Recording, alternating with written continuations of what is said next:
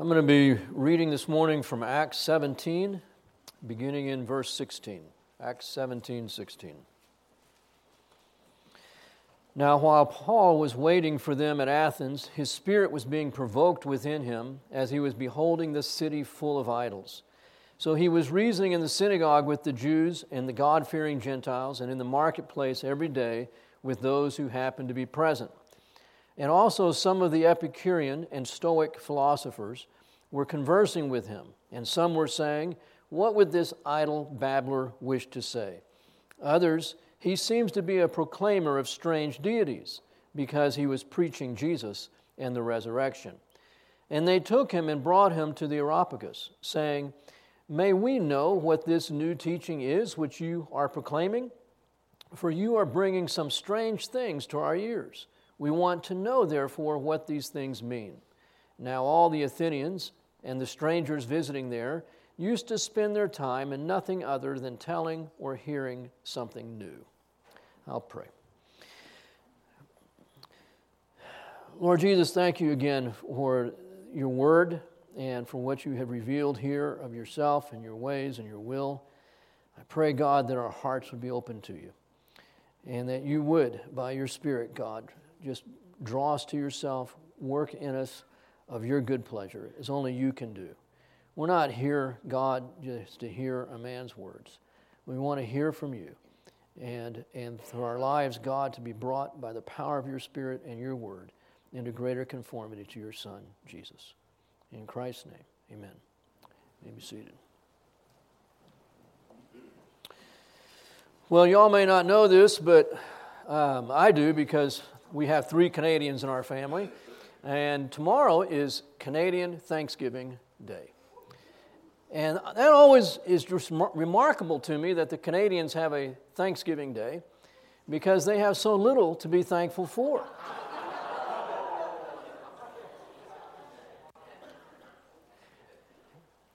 Seriously.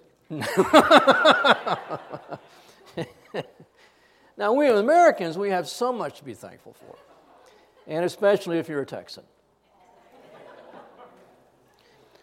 You may not know this, but if you grew up in Germany or Austria or Switzerland, they don't even have Thanksgiving over there. It's not surprising. Um, now, witnessing to people is a lot like that. Canadians are so much more spiritual than most people because they have nothing to be thankful for and they still have a Thanksgiving Day. Um, some people just seem to be more inclined toward the Lord than others do, easier to witness to them. They're ready, um, they're inclined, they're searching, and others are just hard to reach for the Lord. And Paul, right here in this one chapter, chapter 17, he again is running into three different cities and three different spiritual climates toward the Lord. Um, Thessalonica, a church is formed, and, and Paul later writes two letters to that church. Fantastic church. They turned from idols to serve the living and true God.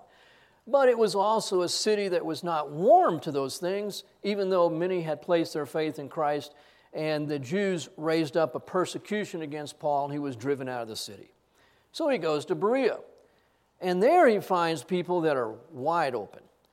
And, and when he presents the, the gospel to them, the resurrection of Christ, man, they are eager to hear it and they go straight to their Bibles to see if these things are true. Good for you, Berea. Now they come, Paul comes to Athens. He's all alone. He's left his traveling companions back in Thessalonica and Berea. And he comes to Athens, and Athens is known around the world for its intellectualism. This is where the really smart people live. The elites of society are in Athens. And this is a harder place to reach. There will be very few people that will come to faith in this area. That doesn't, shouldn't surprise us. We know even today that it's the intellectuals that are often the hardest to see come to faith in Christ. This is a city full of philosophers and full of idolatry. The two main philosophies of the time that were represented in Athens was, was the philosophy of, of the Epicureans and the other of the Stoics. And you know what a philosopher is? A philosopher is someone who gives incomprehensible answers to unsolvable problems. And they love to spend their day just thinking and coming up with solutions that no one can understand, and many times to questions that people aren't even asking. Um, Paul will tell us when he writes to the Colossians stay away from philosophy. It's just a trap, and it'll not lead you to Jesus typically. There are, it is also a city not only of philosophy, but of, of idolatry. Athens at this time, when Paul visited, we believe was a city of about 10,000 people.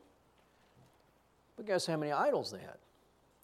30,000 idols in a city of 10,000. One person said that if you walked the streets of Athens, you were more likely to bump into a god than you were to a man because there were so many idols in that city. A very, very pagan city and, a, and much of a city of pride, of intellectualism. And how do you witness to people like that? Well, Paul did his normal thing and he went to the synagogue. I said last week there wasn't one in Athens. I don't know what I was thinking. There is a synagogue, was a synagogue in Athens. He went there as he always did, but he also was speaking in the marketplace. But before we even get to that, it says in verse 16 Now, while Paul was waiting for them at Athens, waiting for his traveling companions to come back to him, his spirit was being provoked within him as he was beholding the city full of idols. We often hear people want to say that every culture is of equal value. That is not true. There are things in some cultures that are absolutely evil. And in other cultures don't have those things. I'm not saying any culture is righteous and one is, you know, is just inherently righteous, another one is inherently evil. But some cultures are by nature worse than others. That is a fact.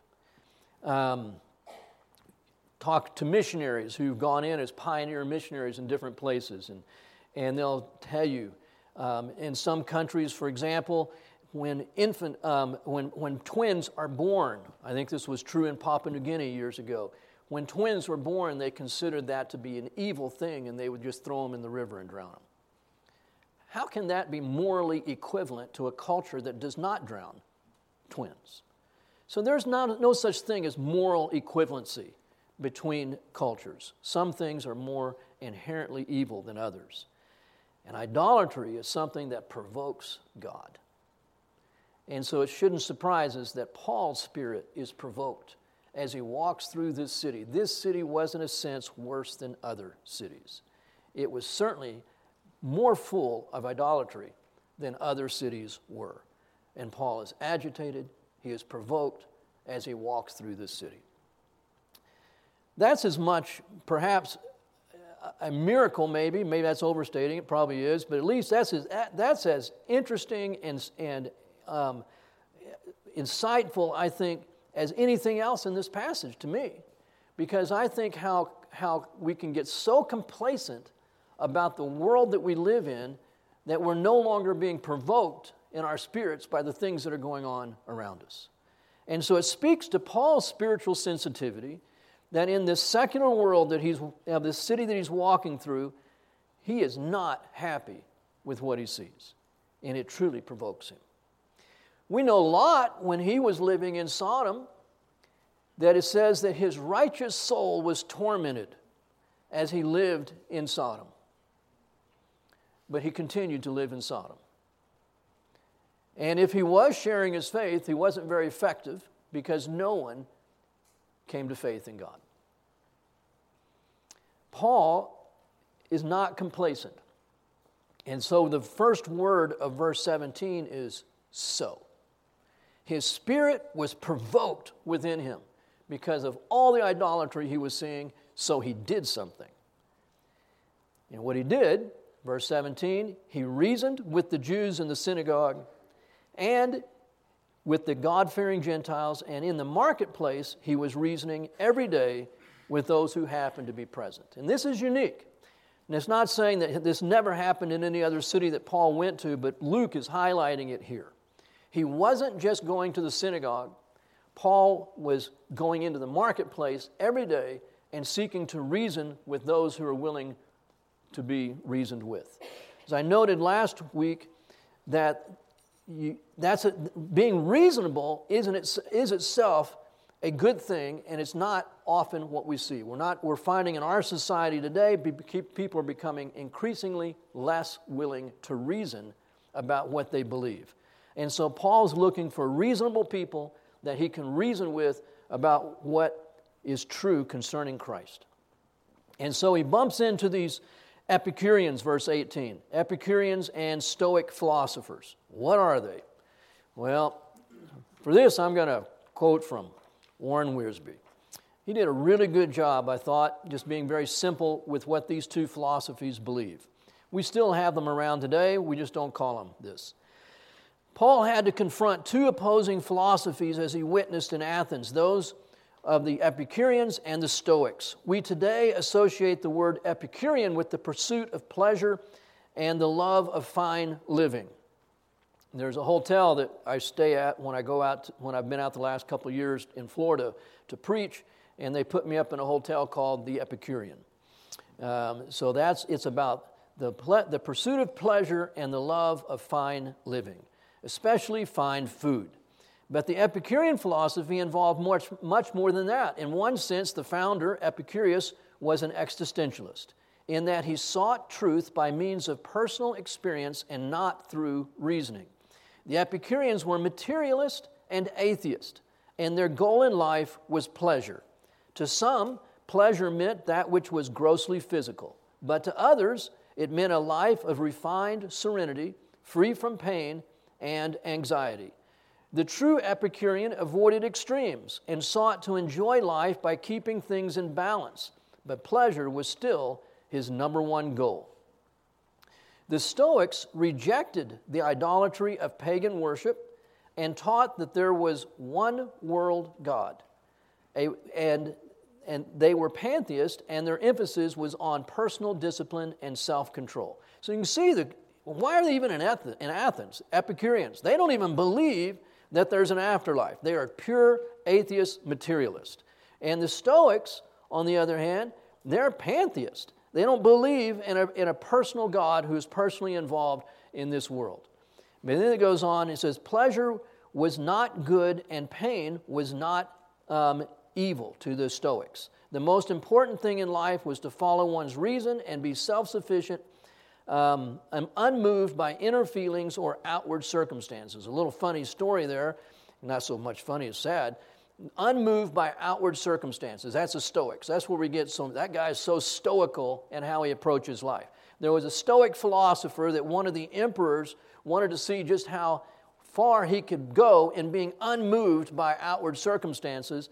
And he had him on the floor, and he was and, the guy, the Stoic philosopher, was on his face on the floor, and the emperor was standing on his back and bringing his leg backwards.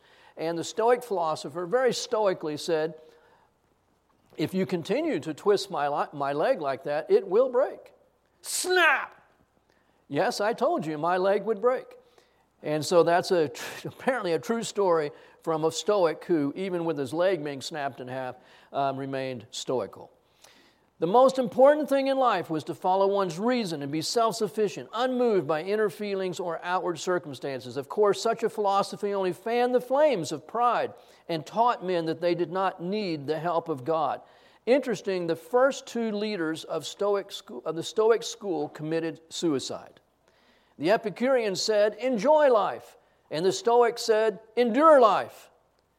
But it remained for Paul to explain how they could enter into life through faith in God's risen Son. So that's good, that's helpful. So Paul is reasoning with people in the synagogue, reasoning with people in the marketplace, and it comes to the attention of the philosophers. And they said, middle of verse 18, and some were saying, What would this idle babbler wish to say? Now, idle babbler can also be translated seed picker. And it was not a pleasant flattering term. It was a, it's a picture of a bird that just walks along on the ground, moving from manure pile to manure pile, picking out the seeds. And they're going, that's what Paul is.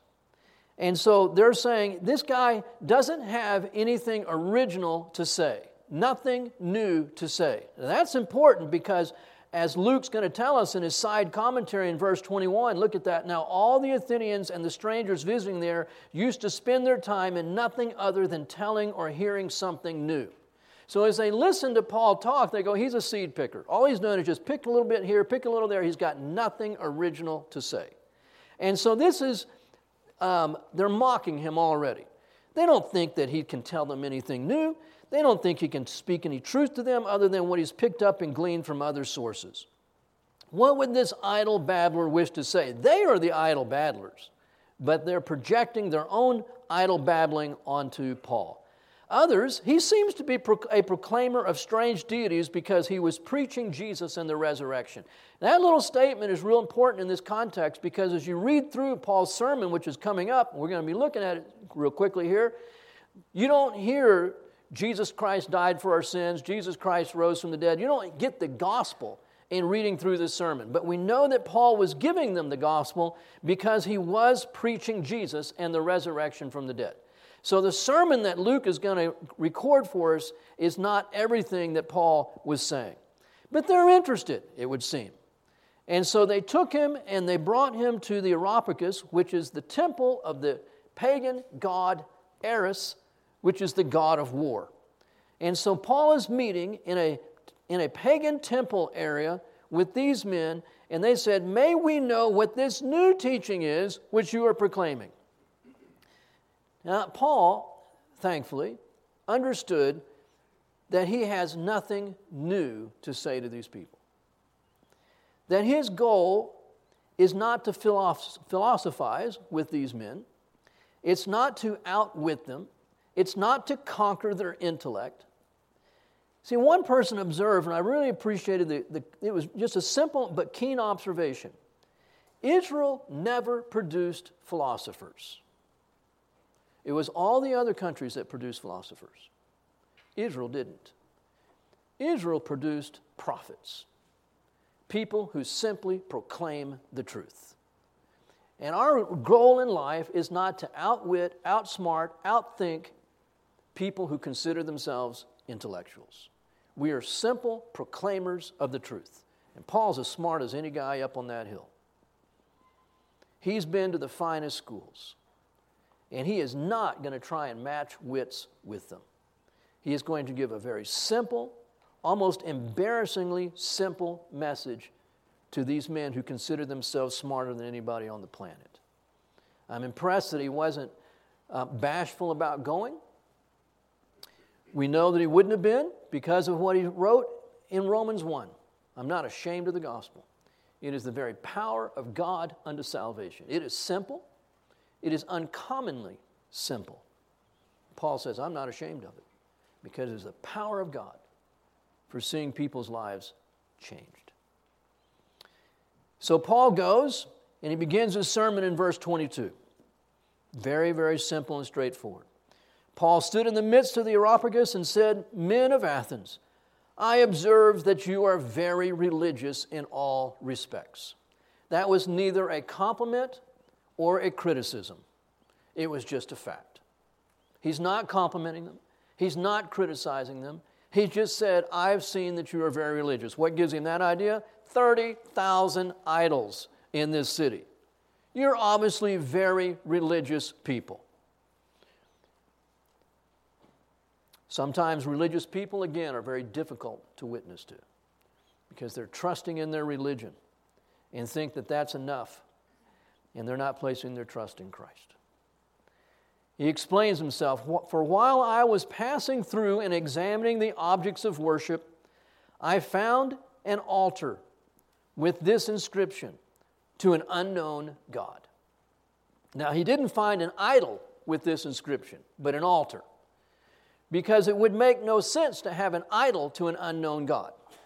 Because an idol presupposes that you know the God's name and you know how he reveals himself to this world.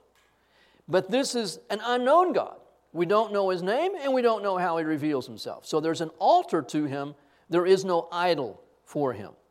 What therefore you worship in ignorance, Man, talk about getting in your face.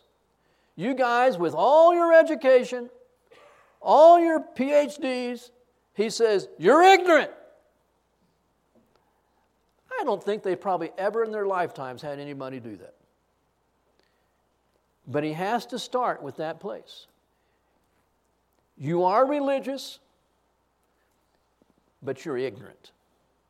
And thankfully, you acknowledge it. Now, that's a good starting point. The starting point is not the religion.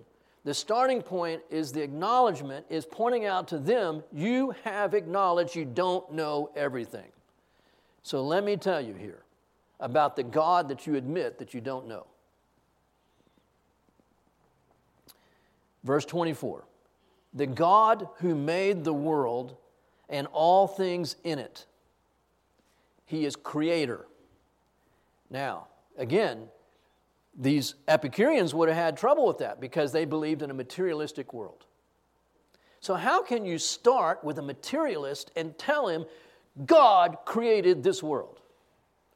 Don't you need to argue that? Don't you need to provide proof, proof for that? Paul doesn't argue. He doesn't, Paul, uh, and again, I've got no problem with apologetics, and there's all kinds of proofs that Paul could have brought here to bear, and maybe he did go into this more than what Luke is, is showing us, but I don't think so. I think Paul just says, God created this world, and that's enough. And there's lots of people with all their smarts would go, prove it. And I think Paul would say, it's self evident. You don't need to prove what is self evident. And I've said it before, and I'm a simple person, so I'm trusting you're like me. I know you're all smarter than me are, than I am, me are. And um, I started to do it, but I forgot. If you, if, you know, but if I just gone back in the kitchen here and taken a toothpick and brought it up here and shown you a toothpick, you would have to come to the conclusion that it was man made. Nature won't even make a toothpick. It is not alive, it is not complicated, it is one item wood. And it is smooth and has a point on both ends. And I can guarantee you, you can walk the forest of this planet for the rest of your life, and you will never find a natural made toothpick.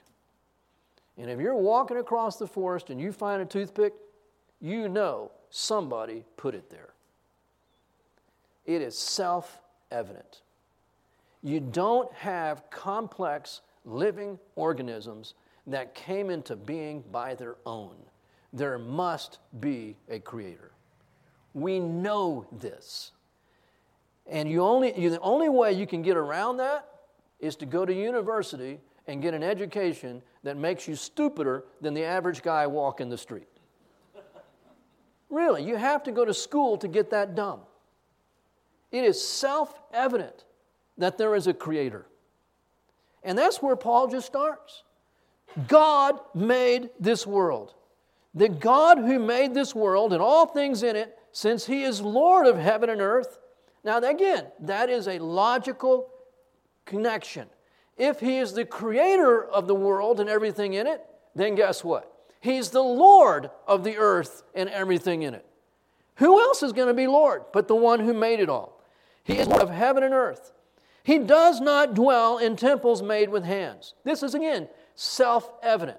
How can the God who created this universe dwell in a building that a man made? That makes no sense. Neither is he served by human hands. And he explains what he means by that as though he needed anything. The God who created this world, you cannot add to him as part of that creation. What could you possibly give to God? And what is religion but giving to God? You can't contribute to God. You can't add anything to what God already has. He doesn't need you. He created you, and He does not need you.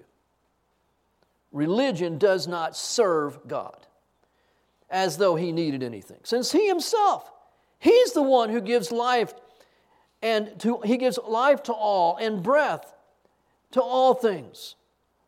He made from one every nation of mankind to live on the face of the earth. Now he's hitting at their Athenian pride. You think you're something great. God made Athens. God made Greece. God made this world and all the nations and all the people that are in this world. He's not trying to argue and persuade and bring and answer all their thoughts and their questions and their objections. He's simply proclaiming the truth. He's a prophet here, not a philosopher. If you're looking to have all your philosophical objections answered, you're not going to get it in the Bible because God is simply proclaiming to us the truth. And either, either we accept it or we don't. I'm impressed by this. Again, I like studying apologetics. And I'm thankful for, for the different ones that I've sat under who are truly gifted in that area. But very, very few people convert to Christianity because of apologetics. The evidence is self evident. There is a God, He is creator. And we are accountable to Him because He is Lord. Verse 27 He has done all these things that they should seek God. If perhaps they might grope for Him and find Him, though He is not far from each one of us. And in that, He goes after the Stoics, who think that God is this pantheistic God who is, who is intermingled with creation and He's not personal, He doesn't interact with us. He, creation is God and not something God has made he says, He is not far from each one of us. For in Him we live and move and exist. That is a universal truth. Even as some of your own poets have said, for we also are His offspring. Being then the offspring of God, this does not mean that every single person is born again. Obviously, there'd be no reason for this evangelistic sermon if that were true but all people have been made by God, is Paul's point. Being then the offspring of God, we ought not to think that the divine nature is like gold or silver or stone, an image from, formed by the art and thought of man. Therefore, now he gets to his application. Having overlooked the times of ignorance, God is now declaring to men that all everywhere should repent because he has fixed a day in which he will judge the world in righteousness through a man whom he has appointed, having furnished proof to all men by raising him from the dead. So let me just distill down to the most basic elements, I think, of what Paul's saying here. There is a God, He is creator, and judgment is coming. It comes down to that. There is a God. He created this world, and a day of judgment is coming. We must deal with Jesus. Now, those are three things there is a God, He is creator, and He is judge. That is, are universally known to the heart of man. And if any person tells you he does not know those things, it is because he has suppressed the truth of God in unrighteousness. It's as simple as that. Go with me and look at Romans chapter 1. And by the way, suppressing the truth in unrighteousness doesn't mean that a person is going out and taking an axe and murdering his neighbors. It just means he will not yield to the truth that he knows. Romans chapter 1, verse 18. For the wrath of God is revealed from heaven against all ungodliness and unrighteousness of men who suppress the truth in unrighteousness. What is the basis for God's wrath? Verse 19 Because that which is known about God is evident within them. That is conscience. And Paul's going to talk about that more in chapter 2. He says, When the Gentile who does not have the law instinctively does the things of the law, does, and it goes on and argues from there. So he goes, he goes, You don't even have to be a Christian to know right and wrong, and to know that wrong should be punished and right should be rewarded. No one has to teach you that. That is in you. It's called conscience. And I got news for you, materialistic Epicurean. Materialism has no explanation for conscience. Evolution has no explanation for conscience. The fact that every single human being has a conscience tells you he has been made in the image of God. He is not simply material, there is an immaterial aspect to his being. Conscience is witness to that. So, every, so it is what is known about God is evident within them, creation. For God made it evident to them, and by that he means creation, conscience and creation. Verse 20. For since the creation of the world, meaning from the very beginning, his invisible attributes, his eternal power, and his divine nature have been clearly seen, being understood through what has been made, so that they are without excuse. Judgment is coming. For even though they knew God, they did not honor him as God or give thanks. But they became futile in their speculations, and their foolish heart was darkened. He must have been thinking of the Athenians as he wrote this. Professing to be wise, they became fools and exchanged the glory of the incorruptible God for an image in the form uh, uh, for, the, for the image of an for the form of corruptible man and of birds and four-footed animals and crawling creatures. Therefore, God gave them over to the lust of their hearts, professing to be wise, like the Athenians. They became fools. Every single person on the basis of conscience and creation knows there is a God. Hebrews 11:6 says that God is a rewarder of those who seek him, and all those who come to him must believe he is. So that's the starting point. There is a God. And you know that. Every single person knows that. And if he is God, then he is creator. And if he is the creator, it means I'm accountable because I'm not the creator. I'm a creature. And I am accountable to the one who made me. The three basic questions that, that every person has to answer Where did I come from? Why am I here? And where am I going?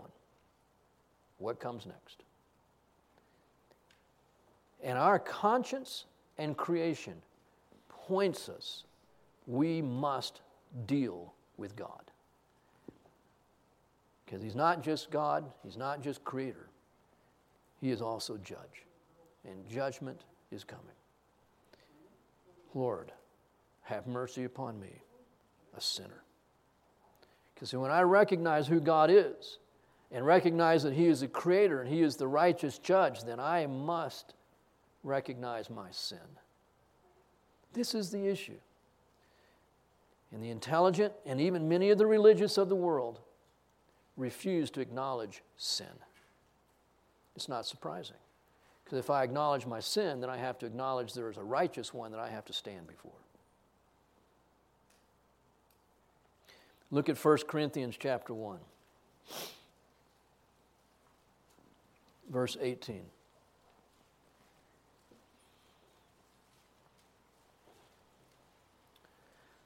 For the word of the cross is to those who are perishing foolishness, but to us who are being saved, same message. He doesn't change the message, it is the power of God. One person hears the gospel and goes, That makes no sense to me. Another person hears the gospel and says, This is how I can be saved. For it is written, I will destroy the wisdom of the wise, and the cleverness of the clever I will set aside. Where is the wise man? Where is the scribe? Where is the debater of this age? Has not God made foolish the wisdom of the world? For since the wisdom of God, the world through its wisdom did not come to know God, God was well pleased through the foolishness of the message preached to save those who believe. Indeed, Jews ask for signs, Greeks search for wisdom. We preach Christ crucified. To the Jews, that's a stumbling block. To the Gentiles, it's foolishness. But to those who are the called, both Jews and Greeks, Christ, the power of God and the wisdom of God, because the foolishness of God is wiser than men, and the weakness of God is stronger than men. And once again, Paul could have run circles intellectually around anybody at Mars Hill that day. He wasn't stupid. This is a brilliant man. He could have stood there and argued philosophically with all those guys and, and tried to win them over. He didn't do it because all that would be smokescreen. The issue is they must deal with what they already know. God is. He is the creator. He is judge. And we must stand before him and face him. We all know these things. And so Paul simply gives a simple message that he knew by most of his audience would be considered foolishness. I came across a little um, story that J. Um, um, Martyn Lloyd-Jones, many, from many years ago, brilliant, brilliant man, was doing a series of lectures at a, at a major Ivy League university. And um, after he gave his, his sermon, there was a time for question and answer. And one of the students stood up and said, Sir, I, I have to admit that was one of the finest sermons I've ever heard in my life. It's well reasoned, well presented.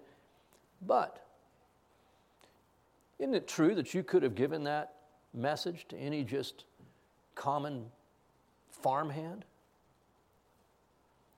And the whole audience just broke up laughing. Well, Dr. Jones, Martyn Jones, didn't skip a beat he stood up and said, You know, I gave that sermon with the assumption that we are all made of the same common clay. And we are all sinners in need of a Savior. So, yes, my sermon is the same sermon I'd give to a bunch of common field hands, as what I gave to you. Good for you. There's not one message for the intellectuals and another for the illiterate. It is simply Jesus Christ, risen from the dead. Chapter 2 of 1 Corinthians, Paul says, And when I came to you, brethren, I did not come with superiority of speech or of wisdom. He could have, proclaiming to you the testimony of God. For I determined to know nothing among you except Jesus Christ and Him crucified. For I was with you in weakness and in fear and much trembling, and my message and my preaching were not in persuasive words of wisdom but in demonstration of the Spirit and of power, that your faith should not rest on the wisdom of men, but on the power of God. Man, don't you love God's wisdom?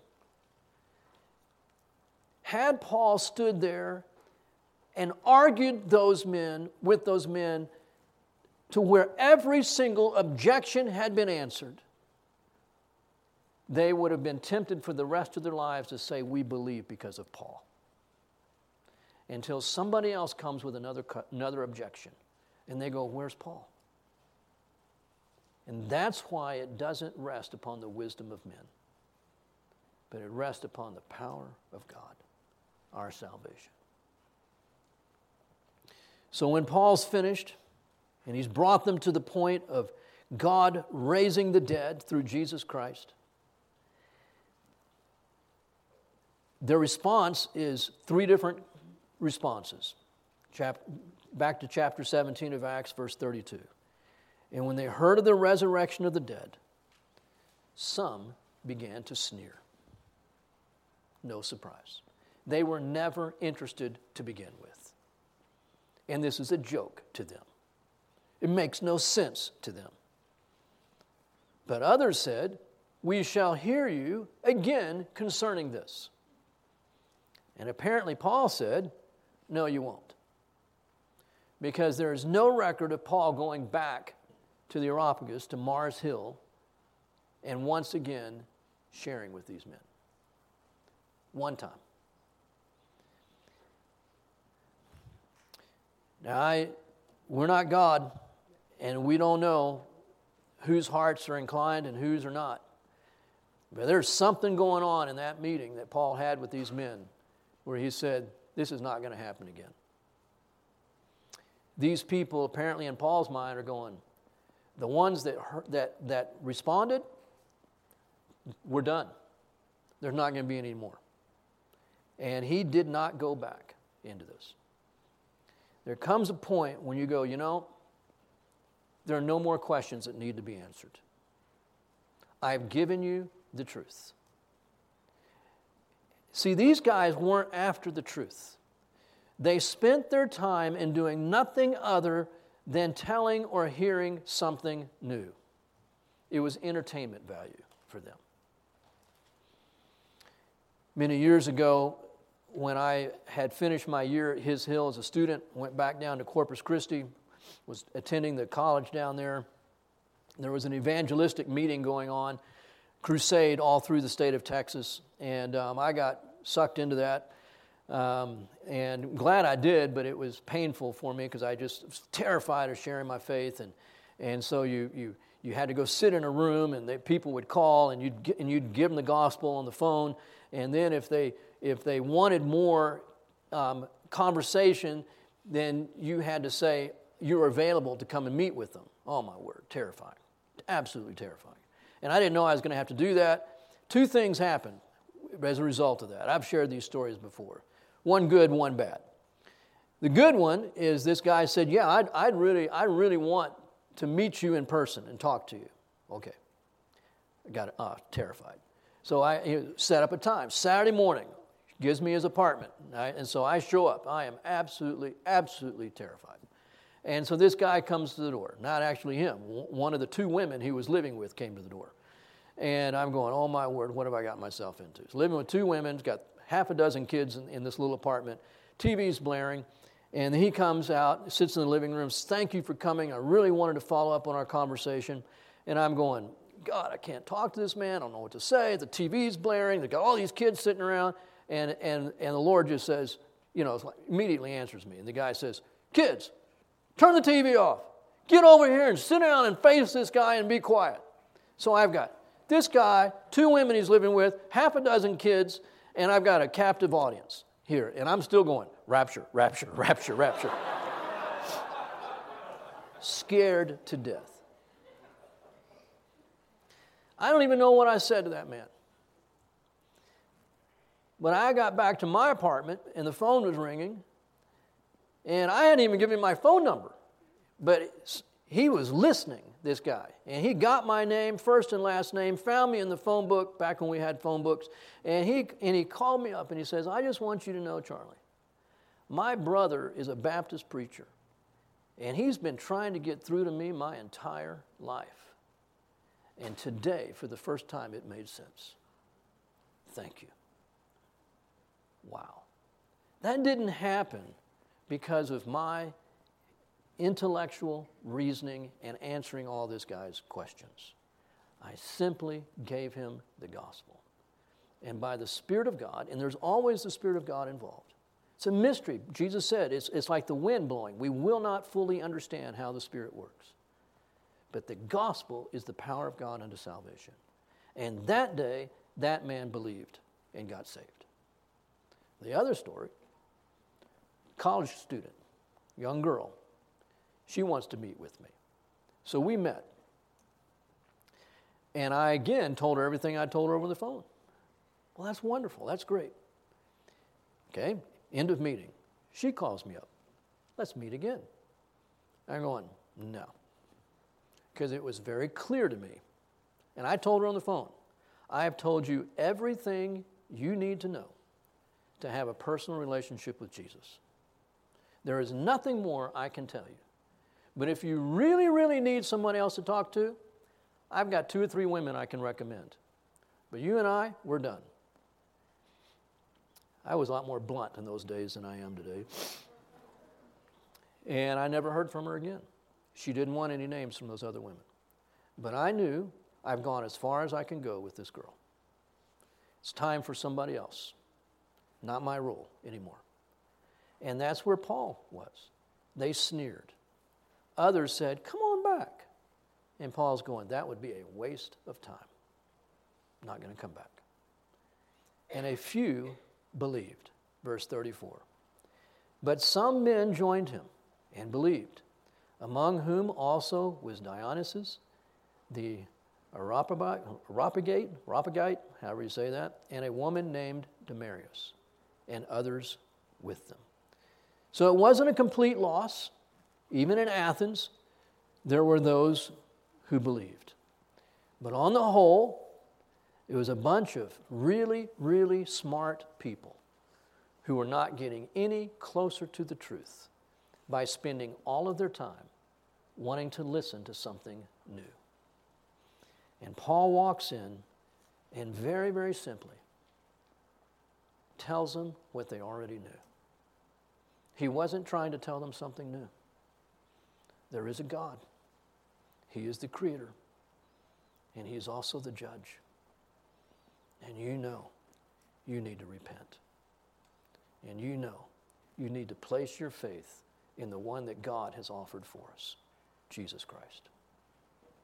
I'll close us in prayer.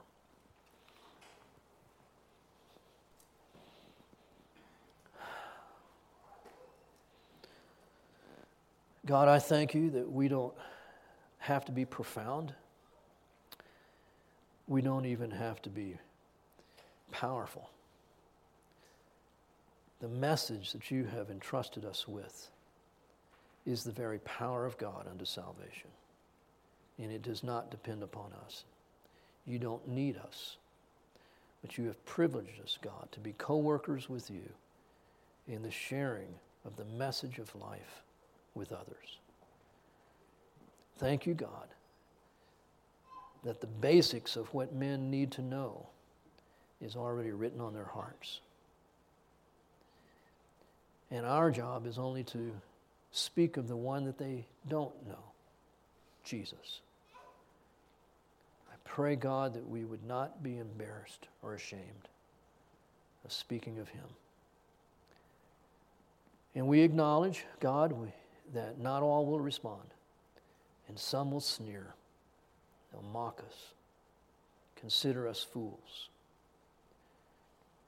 I pray that we'd be willing for that, that we would remember our calling, not many wise, not many noble, that you have chosen to call the foolish things, the weak things, so that your wisdom and power would be made known.